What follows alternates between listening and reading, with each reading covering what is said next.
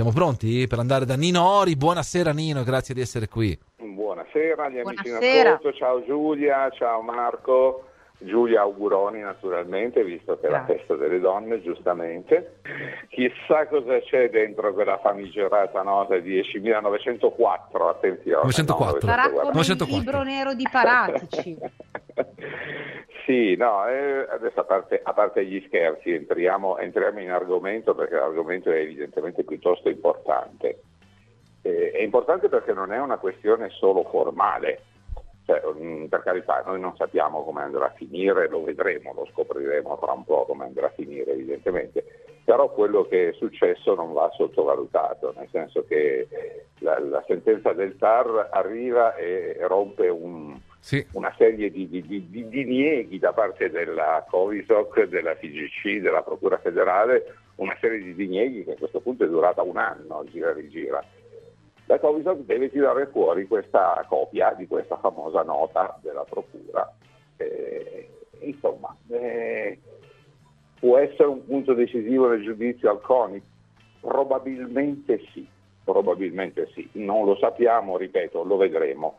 Di certo comunque intanto il TAR del Lazio ieri ha confermato che l'autonomia della giustizia sportiva, sempre sbandierata per giustificare gli eccessi e tal, talvolta anche proprio le follie della cosiddetta giustizia sportiva, questa autonomia non esiste, ovvero non significa faccio quello che mi pare, lo faccio come mi pare, quando mi pare e non ti faccio neanche vedere le carte. Sì. E no, non possono, non possono. Mm, vorrei precisare una cosa però, visto che ho letto in giro un sacco di gente che sostiene che la Juventus in pratica nel ricorso al collegio di garanzia del CONI si sta appellando a un cavillo. Ora, eh, al di là del fatto che il collegio di garanzia del CONI non giudica la sostanza ma giudica solamente la forma, quindi non vedo a cos'altro ci si potrebbe appellare se non a dei cavilli, ma in ogni caso l'estinzione per decorso dei termini è uno dei principali punti che la Juventus ha evidenziato nel suo ricorso. Certo. Ma attenzione, è uno dei, non è l'unico. Ci sono prima delle ragioni ancora più sostanziali, ammesso e non concesso che questo sia un cavillo, eh. io non credo che sia un cavillo, tra parentesi. C'è mm. la violazione dei principi del giusto processo, c'è la violazione del diritto di difesa, c'è il fatto che il cosiddetto principio contabile IAS 38 all'epoca non era applicabile nel settore calcistico. C'è un illecito del quale veniamo accusati, un illecito non previsto dall'ordinamento sportivo, ci sono degli elementi decisivi che non sono stati considerati e c'è l'estinzione dell'azione disciplinare per decorso dei termini. Quindi era uno degli elementi principali. Aggiungo che ce ne sono ancora un paio di elementi che sono la mancanza di una motivazione sulla quantificazione delle sanzioni, ovvero da dove escono 15 punti perché 15 e non 6 o 30, eh, e poi la condanna sull'articolo 4 nella revocazione di una assoluzione sull'articolo 31. Quindi eh, non è un cavillo, non è una questione solamente formale, perché nel momento in cui viene confermato che i termini erano trascorsi, viene dimostrata la malafede nel voler condannare a tutti i costi. Andando, carità, certo. Torniamo, eh, a parlare di, torniamo di alla, alla, nota. Certo. No? Sì. Cosa diavolo contiene questa famigerata nota 10.904?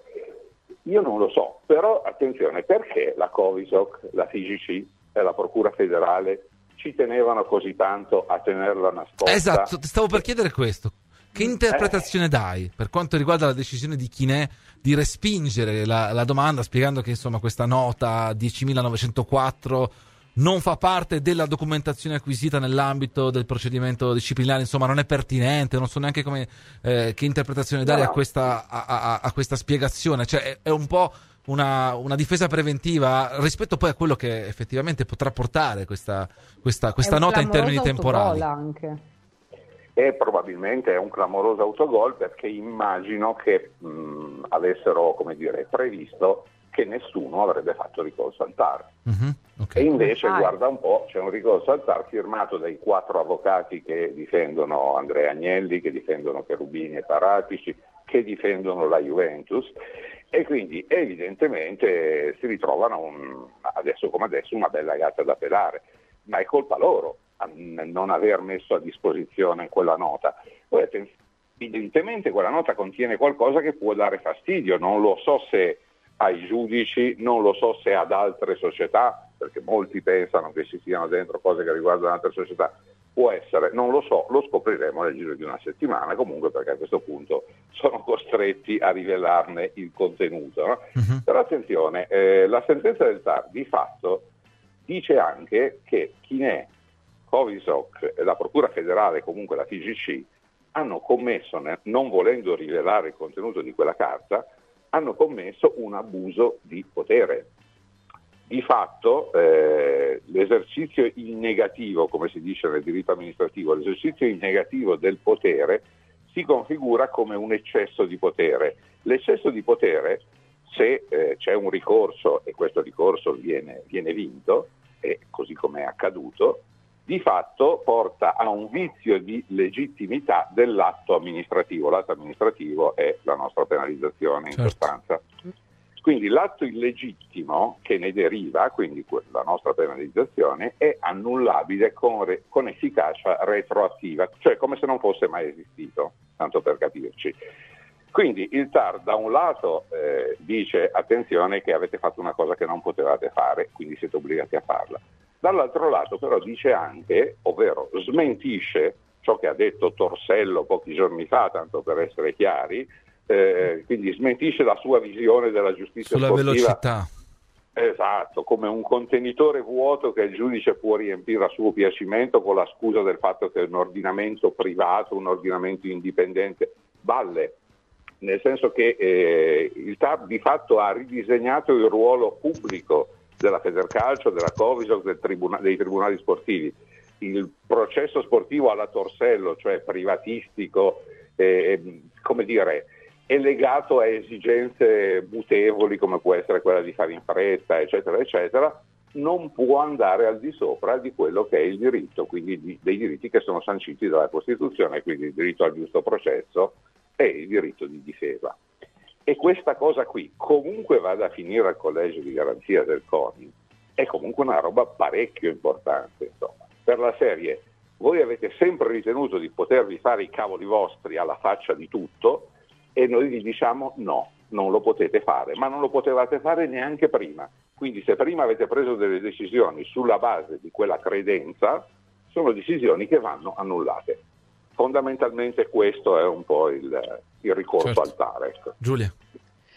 Eh sì, no, eh, stavo cercando di integrare ancora con qualcos'altro, ma è un è un, un discorso che non, non, non, si vede l'ora si possa chiudere, questo è poco ma, ma sicuro. Ah, certo. Credi che davvero si possa comunque, ehm, nel senso, qualunque cosa accada, cosa, cosa rimarrà?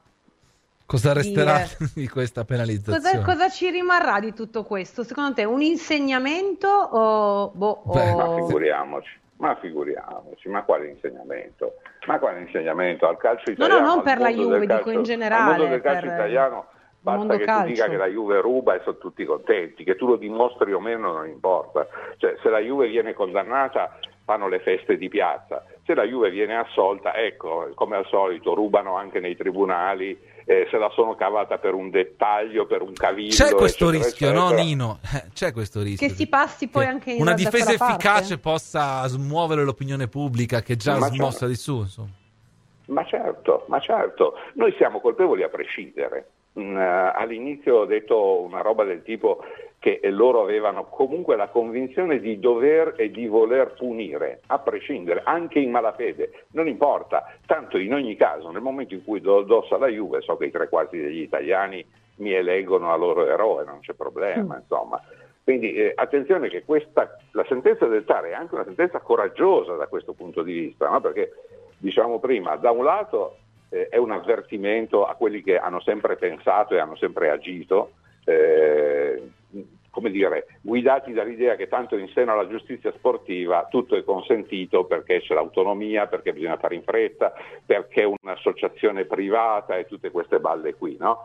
Però attenzione che dall'altro lato il Tribunale amministrativo dice anche un'altra cosa abbastanza importante, dice che eh, ci si può rivolgere al giudice ordinario anche quando il processo sportivo, dove il soggetto è coinvolto, è ancora aperto e non solo come si è sempre detto dopo aver esaurito i, i tre gradi della giustizia sportiva, bla bla bla bla bla bla, perché lo può fare? Lo può fare al fine di tutelare il suo diritto alla difesa, quindi di nuovo in nome di principi costituzionali.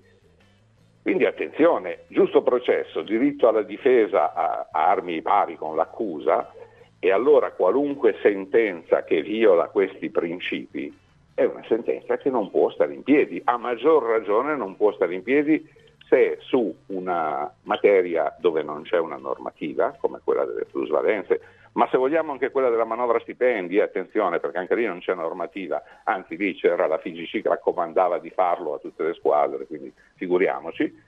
Quindi non possono esistere sentenze basate su questa roba qui, basate addirittura poi su pezzi di intercettazioni che vengono trasferiti da un processo all'altro su prove che sono state acquisite di fatto senza il contraddittorio, no? perché è una sentenza certo. di revocazione di una sentenza precedente e addirittura di accuse cambiate in corsa, così fregandosene dei principi di legalità. Insomma, questa roba qui secondo me è molto importante. Poi attenzione, ripeto, magari la penalizzazione ce la conferma, eh? io non lo so e davvero non lo so, nel senso che la logica mi dice che devono prendere e buttare nel cesso tutto quello che hanno scritto il 20 di gennaio.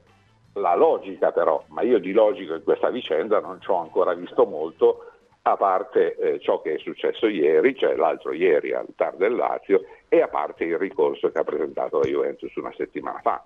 Tutto il resto, francamente, è completamente fuori da qualsiasi logica. Tutto molto borderline, no? brogliacci molto. come prove, eh, intercettazioni come confessioni su, su, delle regole che non ci sono no? rispetto esatto. alle plusvalenze. Su delle regole che non ci sono, eh, il tutto in mano a dei, fra virgolette, giudici che hanno deciso, con il massimo dell'arroganza anche se vogliamo, di fare quello che gli pare, in nome dell'autonomia della giustizia sportiva. Ecco, la tanto strombazzata autonomia della giustizia sportiva da ieri non esiste più così come non esiste più il fatto che uno non possa rivolgersi al TAR anche quando il procedimento è in corso. E l'abbiamo visto adesso proprio, no? Giulia. E secondo Ma me Antonio questa da... roba qui, insomma, una sì. bella mazzata la dovrebbe dare. In un paese normale, in un paese civile, io mi aspetterei una sfilza di dimissioni di tutta la gente che si è occupata di questa vicenda. Ti volevo eh, chiedere proprio questo, Nino, perché Antonio da Napoli mm. ci dice la Juve deve chiedere le dimissioni dell'intera FIGC. Salteranno delle teste, quindi, in, in caso appunto venga revocato il tutto? Eh, fossimo in un paese civile normale. normale, io direi di sì. Essendo in Italia, eh, secondo me, un colpo al cerchio, un colpo alla botte, no, perché tutti parlano del fatto che la Juventus vorrebbe patteggiare sulla manovra stipendi, e sì. io ho la sensazione che sia qualcun altro adesso che vorrebbe patteggiare nel senso dice vabbè ok facciamo finta che non sia successo niente, non andate al TAR, non rovinateci, no perché alla fine è questo che secondo me eh, potrebbe succedere, ripeto, l'arroganza la, eh, di, di, chi gestisce la giustizia sportiva è tale che comunque, mh, come dire, preferisco essere, fra virgolette, pessimista, no? preferisco essere pessimista e magari accorgermi che invece sono rinsaviti oppure si sono semplicemente spaventati, perché attenzione, è, è, tutto il mondo dello sport italiano che si sta spaventando ovviamente, non solo per la questione del TAR, ma eh, io ho sentito qualche giorno fa Gravina dire che siamo praticamente la sostanza era all'anticamera del fallimento, no? era una roba del genere, la, la dichiarazione di Gravina. E porco cane, ve lo siete meritati, ve lo siete meritati, cioè è esattamente il frutto che meritate di raccogliere per ciò che avete seminato in questo, in, non in questi anni, in questi decenni, in questi anni per quello che riguarda Gravina, che ricordiamolo sempre è l'unico eh, presidente di federazione che è riuscito a non avere nemmeno il pudore di dare le dimissioni dopo che la nazionale della FIGC non si è qualificata per un mondiale. No? Da sì. vecchio le dimissioni le aveva date, certo. lui le aveva date Ventura, eh, persino, anzi no, chiedo scusa, eh, persino Abete e, e, Prandelli, che era il CT, diedero le dimissioni dopo la figuraccia del mondiale del 2014. Sì. No? Invece Brasile. questi, Mancini da una parte e Gravina dall'altra, sono ancora lì. Quindi insomma, mh, mm, se non si sono levati dalle scatole dopo non la lo faranno di certo adesso. Non lo faranno di certo adesso. Ecco, in Italia gli unici che danno le dimissioni sono i membri del Consiglio di amministrazione della Juventus. eh sì, eh, eh, abbiamo sì. visto quello. Questo è successo. Questo è successo. Eh, è difficile capire cosa uh, ci sia all'interno di questa carta, no? Bro, tu ti sei fatto un'idea di questi chiarimenti interpretativi che magari andranno anche a dirimere alcuni aspetti legati proprio all'essenza di questo, di questo procedimento, no? che si basa su un, un, il, il, presumere che alcune cose siano fatte in maniera fraudolenta e fittizia sulla base, come ho detto prima, di, di regole che mancano. Ah, la logica, la logica dice, dice, proprio quello, dice che probabilmente dentro quella carta ci saranno dei riferimenti al fatto che le plusvalenze non sono eh, determinabili, nel senso che non sono determinabili i valori oggettivi dei calciatori che passano da una squadra all'altra, anche se Chineci ha tenuto a spiegarci a suo tempo no? eh, che, che, lui si basava sui valori di transfer market. Sì, infatti. Cioè, Meraviglioso pensiamoci un attimo, insomma, pensiamoci un attimo, di un sito amatoriale e così via.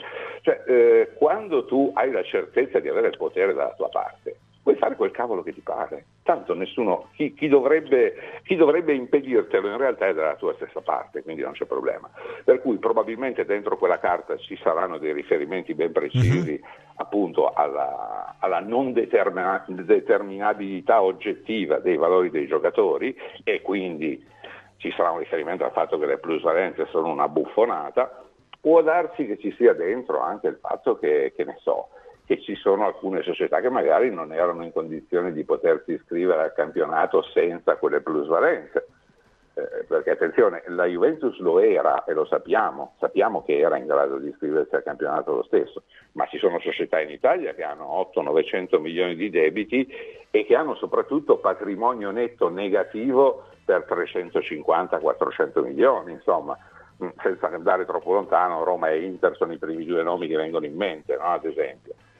Per cui mm, boh, lo scopriremo, ripeto, non ho, non ho un'idea precisa se non quella che probabilmente ci sono all'interno delle considerazioni fatte dalla Covisop tali per le quali eh, il giudizio del 20 di gennaio sarebbe stato assolutamente impronunciabile. Insomma.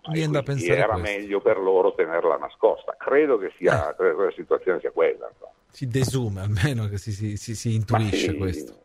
Ma poi, ripeto, a pensare male qualcuno diceva che si fa peccato ma quasi sempre ci si azzecca. Quando si tratta di giustizia sportiva io non ho nessun altro modo di pensare se non quello di pensare male, nel senso che l'abbiamo vista all'opera talmente tante volte, l'abbiamo vista all'opera nel caso, nel caso, del calcio scommesse di Conte, l'abbiamo vista all'opera nel 2006, l'abbiamo vista all'opera persino nel caso Suarez, Dio santo, cioè vengono, ci vengono addebitate delle cose per un giocatore che non ha mai vestito la maglia della Juve, tanto per capirci, no? cioè, li abbiamo visti all'opera quando hanno annullato penalizzazioni ad altre squadre o hanno annullato sconfitte a tavolino e così via. Eh, non li abbiamo mai visti all'opera in nostro favore, eh, per la cronaca. C'è un messaggio per te, vero? Ma c'è un messaggio per te da Danilo. Ci chiedono, ti chiedono quando dovrebbero arrivare i deferimenti per la vicenda stipendi. Non doveva essere metà marzo? No, allora, la vicenda stipendi, eh, ovvero l'inchiesta Prisma, andrà in tribunale il 27 marzo nella udienza eh, preliminare, preliminare, quindi nella, quella nella quale GUP deciderà se ci sarà un processo e qualora ci fosse deciderà dove sarà quel processo. Per quello che riguarda la giustizia sportiva, mh, mm, credo che tutto taccia, nel senso che al momento si erano concentrati su questa roba qua. Mi viene da pensare, speravano di farla franca e che quindi non ci fosse una reazione così pesante come invece c'è stata, e dopodiché ci proveranno anche con quella. Però attenzione che eh, dopo la sentenza del TAR dell'altro giorno, eh, anche lì dovranno fare un pochino di attenzione a come si muovono. Eh. Senza dubbio. Come si muoverà la squadra domani? Ultima sul campo. Ti aspetti un tridente con Chiesa di Maria e Vlaovic? Proviamo a concentrarci ecco, sulla partita contro il Friburgo. Eh, io mi aspetto di vincere la partita, poi che ci sia un tridente o che non ci siano punte non importa, mm. a parte gli scherzi. È chiaro che è una partita che è comunque importante, anche se abbiamo già visto per esempio contro il Nantes che avevamo pareggiato in casa e siamo poi andati a vincere comodamente in trasferta, quindi mm, in ogni caso domani non succederebbe nulla di, né di positivo, particolarmente positivo certo. né di particolarmente negativo, o comunque qualunque cosa succeda domani può essere rimediabile, può essere modificata al ritorno. Certo è che il Vlaovic di questo momento, boh, qualche punto interrogativo in testa me lo mette, nel senso che sì. è un centravanti, è uno che partecipa poco al gioco, è un centravanti di quel tipo lì deve fare gol. E da un mesetto che non li sta facendo, insomma, quindi eh, probabilmente credo potrebbe essere giusto insistere ancora su di lui proprio per, per vedere se si sblocca. Però è anche vero che poi per alcune partite ammesso che eh, Milik non sia ancora a disposizione, per alcune partite abbiamo anche Ken fuori, certo. quindi eh, lui le prossime rischia di doversene giocare tutte, quindi magari se domani sera un, ne gioca solo un pezzo non credo che ci sia nulla di male, insomma, anche perché mi pare che Chiesa, Di Maria, Kostic, ma persino Quadrado abbiano dimostrato comunque di poter far male agli avversari a prescindere dalla presenza o meno di un, di un centravanti. No? Cioè, io ricordo contro la Roma un paio di palloni comodissimi messi in area, Infatti. uno da Costic, uno da Di Maria, e in area non c'era nessuno, cioè Vlaovic che doveva essere lì non c'era. Quindi tutto sommato credo faccia poca differenza, credo che conti molto con quale volontà si entrerà in campo. Lo so che abbiamo a che fare con una squadra, eh, la nostra purtroppo è una squadra che in campionato per esempio non sa se deve giocare per la salvezza o per la qualificazione tipo. in Champions League, no? da un mese e mezzo giochiamo senza sapere di che morte morire, questo è vero, però la Coppa è un'altra cosa, la Coppa è un'altra cosa, in Coppa io confido molto per esempio sul, sull'orgoglio di uno come Di Maria nelle partite di e vedremo, Coppa. Infatti, decisivo contro il Nantes al ritorno. Nino, grazie davvero come sempre. Grazie Nino. Amici, grazie a voi, buona serata anche a tutti gli amici in ascolto, alla prossima.